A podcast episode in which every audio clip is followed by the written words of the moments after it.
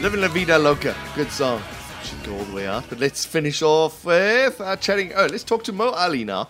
Uh, this is a feature that we came up with where we just talk to a sports journalist. Not necessarily about sport, but about them. But you know, Mo Allie, he's football. He loves African football. So how can we not talk about African football? But let's see if we can steer clear of that. Mo Allie, good afternoon. Good afternoon, John Jerica. We're doing Pirates versus Chiefs this afternoon. It's 2 0 after 25 minutes. It, it'll end in a one-all draw, Mo Allie. How are Yeah, you? yeah. It, it's actually evening. It's gone seven o'clock already. The sun, but it's still light outside, which is good. Light in Cape Town as well. Lovely, another lovely day in the Cape. Beautiful, and the beaches were full, so no no complaints down here. I'm, I'm not even talking to you anymore. I don't think I'm your friend. Thank you very much. Good to chat to you, Don. All the best. Mo, uh, we haven't spoken for for a, a couple of years since since that afternoon show stopped and you were doing live commentary for us. What are you up to these days? well, I'm I'm still doing quite a bit of work for the BBC World Service. Uh, I've been covering the Test cricket and all the uh, dramas around the cricket administration in the country. I've been doing, uh, you know, all the dramas in Cape Town with the funeral of Archbishop Tutu, the Zondo report, uh, you name it. You know, I've been I've been doing that, and I've been. I'm actually busy with a book on the history of City and Suburban Rugby Football Union, which uh, was a union that started in 1898 and went through to 92 with Unity. Nearly finished with that, and that's uh, been a very, very interesting exercise as well. So, yeah, keeping busy and keeping out of trouble. Let, let's start at the beginning, Mo Allie. Tell us about uh, a young 13 year old Mo Allie. What did he want to be when he grew up? I actually wanted to be a, a reporter. I was crazy about newspapers. I was always reading newspapers. You know, we had, uh, I had four, three brothers and two sisters. My sisters actually had four brothers. I only had three. And, um, you know, uh, I, I was, I mean, I was crazy about sports since a young age. Uh, I actually was born in Claremont, very close to Newlands rugby and football and uh, cricket ground. So you could not be not be interested in sport if you live that close to, to Newlands cricket and, and rugby stadiums. And uh, yeah, I, I grew up. Uh, you know, in those days we didn't have uh, satellite TV where you could watch the English Premiership or the Ashes series or whatever you see on TV these days. So I actually grew up listening to the BBC World Service on a Saturday afternoon. Climbed up onto the roof, put up an aerial so that my shortwave recep- reception could be better. And uh, yeah, that's how I spent my uh, my uh, Saturday afternoons. Uh, if I wasn't at sports venues or playing in the morning, I played a bit of football, played a bit of cricket, and uh, yeah, that's that's how it all began. Were you always going to be a sports journalist first? I, I would imagine so. You know, I I, I was at university uh, in the early 1980s, and I don't know if you remember Capital Radio. They came along uh, in the, they started in 79. I, I started doing reports for them from Cape Town in the early 80s as a university student. It was actually the first radio station in South Africa to have a Sunday afternoon sports program. And I, I, was, I reported there. We had, um, yeah, can you believe it? Eh? Barry Lambert was still in charge then. And No, you- later you- on, you put that into perspective. We weren't allowed to watch Formula One because it was a sport on a Sunday, and that was banned. And uh, it- it- I Exactly. there was there was no sport on TV back in those days. And yeah, I mean, you know, it was just phenomenal to get all your sports results on a Sunday evening on, on Capital Radio. Of course, they had a sports program on a, on a Saturday afternoon as well. And uh, it was just brilliant, you know, and, and that's how I started my, my sports reporting. In fact, uh, we had football in Cape Town on a Friday evening, and I would report in the 10 o'clock news when the games were done. So you would get your results first on Capital Radio before you could get it the next morning on SAFM Sport. You remember SAFM Sport had a, a, a, radio uh, uh, sports program at about half past eight or something on a Saturday morning where you could get the results of the previous evening. So Capital beat them to that. And uh, yeah, that's that's where it started. And then um, I think it was in the early 90s where I got an opportunity from Dennis O'Donnell. Remember good old Dennis? Uh, you know, uh, doing commentary on on uh, football games from the Athlone Stadium. I remember it was Cape Town Spurs versus African Wanderers, and believe it or not, a guy called Gordon Igesund was still playing on the left wing for African Wanderers at that time. Was it difficult growing up being a, a, a reporter of color during those days? Um, not really, not not really, not for me. Um, You know, I, I got access to all the stadiums. I got all, access to all the grounds, uh, and things were starting to change at that time. Uh, you know, I, I, I, for example, we had the NPSL. Uh, you know, we had teams like Durban City and Durban United and uh, Kaizer Chiefs, Cape Town City, Cape, Hellenic playing in, in, the mixed league at that time. So, uh, you know, it wasn't too difficult. We, we uh, I think the, the, the, the walls of apartheid were coming down at that time. And I, I mean, believe it or not, in, in 1970, I watched South Africa playing Australia in the, in the test match at Newlands, the cricket test match. Um, you know, I was in sub eight not giving my age away now, but I actually ran away from school to go. I actually ran away from school in sub eight to go and watch that game, and I saw Mike Procter hitting Ashley Mallett for five sixes in one over. Nice. Yeah, one of my fondest memories is being at Newlands and watching Morné du Plessis in his big number eight jersey running down the wing and scoring a try. It's it's one of those things that you'll I'll never forget. This big, huge man running down the wing.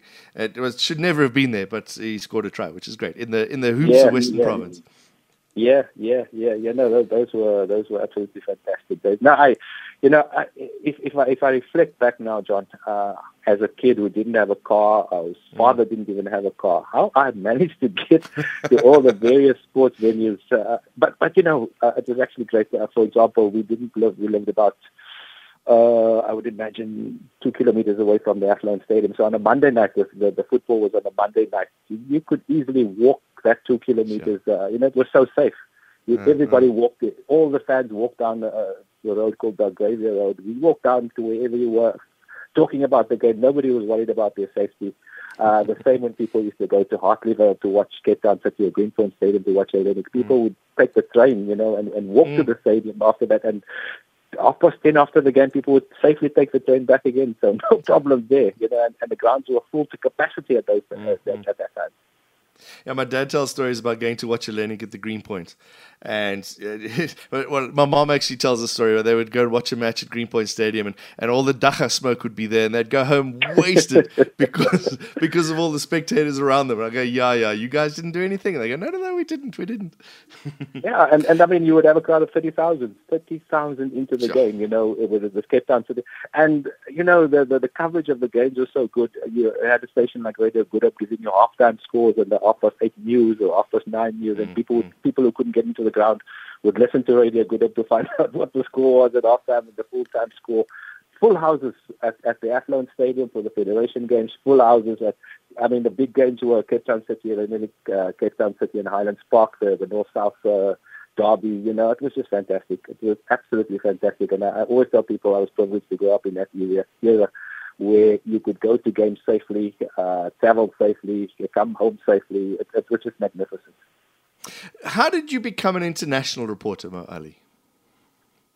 I I have been very fortunate uh, in that. Uh, in 1990, I went on a Thomson Foundation scholarship. Uh, was a three-month course for senior journalists in Cardiff.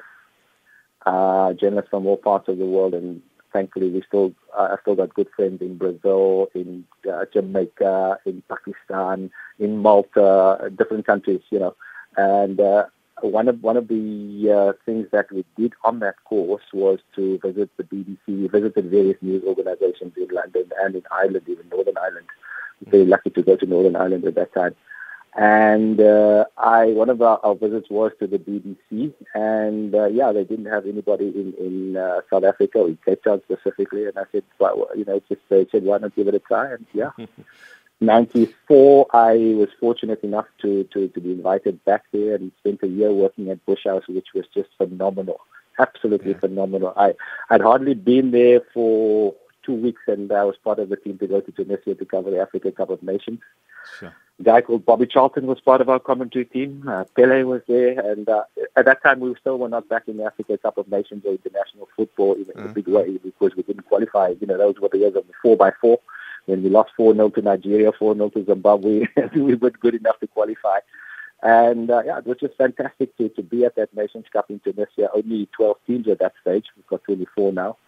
And uh, I was just fortunate enough to go to the next seven Nations Cups, you know, in what was it, 96 was here in South Africa, 98 Burkina Faso, 2000 Mali, 2000, mm. uh, 2000 Ghana, Nigeria, 2002 Mali, 2004 back in Tunisia, 06 Egypt, 08 Ghana. So yeah, it was just uh, fantastic. And the politics stuff that you're writing, I see you're writing a couple of interesting politics stories. Is that just uh, the Afrikaans word an afstammeling? Is that just a, an offshoot of being a BBC Africa reporter? Uh, to be honest with you, I've always been interested in anything and everything, whether it's arts, theater, mm. culture, music, the works, you know. And uh, I always tell them I'm, I'm your utility player. I'm your N'Golo Kanté down in Cape Town. so fortunately, they're able to to to, to uh, bank on me whenever they need something. And mm. uh, yeah, but as as I'm sure you would know, John, as as a, a freelance sports reporter, there's just not enough work to sustain yourself. Uh, so you've got to be able to do other things as well because I, I don't work, I don't have a stable income. I depend on the freelance work that I do, and uh, fortunately, I'm able to, to branch out to do other things as well. And that's, I've, I've actually been going for 25 years, believe it or not. I, I quit my job at UCT Public Relations in 1996 to go to the Olympics Atlanta. And I haven't looked back since touch wood. I mean, I, I was even a, a, news reporter for 702 down in Cape Town. I covered the news. While I was working at UCT lunchtime, I would sneak out and uh, deliver a report for uh, Jeremy Magg, who was at that time the news sure. at, at uh, Radio 702. Yeah. Mo Allie, we've got to wrap it up. If there's one interview that you, you look back at that you've saved somewhere that you don't want anybody to delete, that you almost want to play at your funeral, what's what's that one interview that stands out that you've done? I think uh, Ahmed Kathrada, what a man. Ahmed oh. Kathrada, you know, was uh, a phenomenal person, very humble person. And uh, I remember doing an interview with him, and, and that was actually when I was gathering material for the BBC for Nelson Mandela, the obituary. They, they had planned years in ahead already, so when the day came, they had all the interviews. Mm. And uh, what a humble man, you know, and uh, you would never say he had the status that he had. And I wish the current politicians could learn from that man. Really, really, really. Um, very accommodating with his time and, and, and very self, you know, he, he wasn't uh, arrogant like many of the politicians are. Was happy to give you of his time and happy to relate his experiences. For example, I mean, one thing that stands out, he was always telling me that you know when they were released from prison, remember they went in prison into prison in 1964, and uh, when they got out in the early late 80s, early 90s. You know, they were shocked to see fax machines and cell phones and TVs and those kind of things. You can imagine the, the adjustment that they had to make and uh, yeah, just a very, very special man. And uh, I think it was part of a very special group of people that we really need in our country right now. Mo, it's been great chatting to you. Good luck to you, and hopefully we'll hear you on the wireless and overseas and everything. And I'm sure you're covering Cup of Nations. Can I ask you who's going to win it? I suggest uh, either Algeria, who've now been unbeaten in their last 35 games, or Senegal, who've got a very strong team, who lost in the last Nations Cup final to Algeria and haven't won a Nations Cup, so maybe it's their time. Okay, putting some money on there because you said so. Mo, Allie, thank you very much. BBC African Service reporter, football commentator, freelance journalist. Great chatting to you. And as part of our sports journalist uh, uh, update and feature, shows you how much work these guys do Monday to Friday, every single day. Hey, Mo Allie, thank you very much.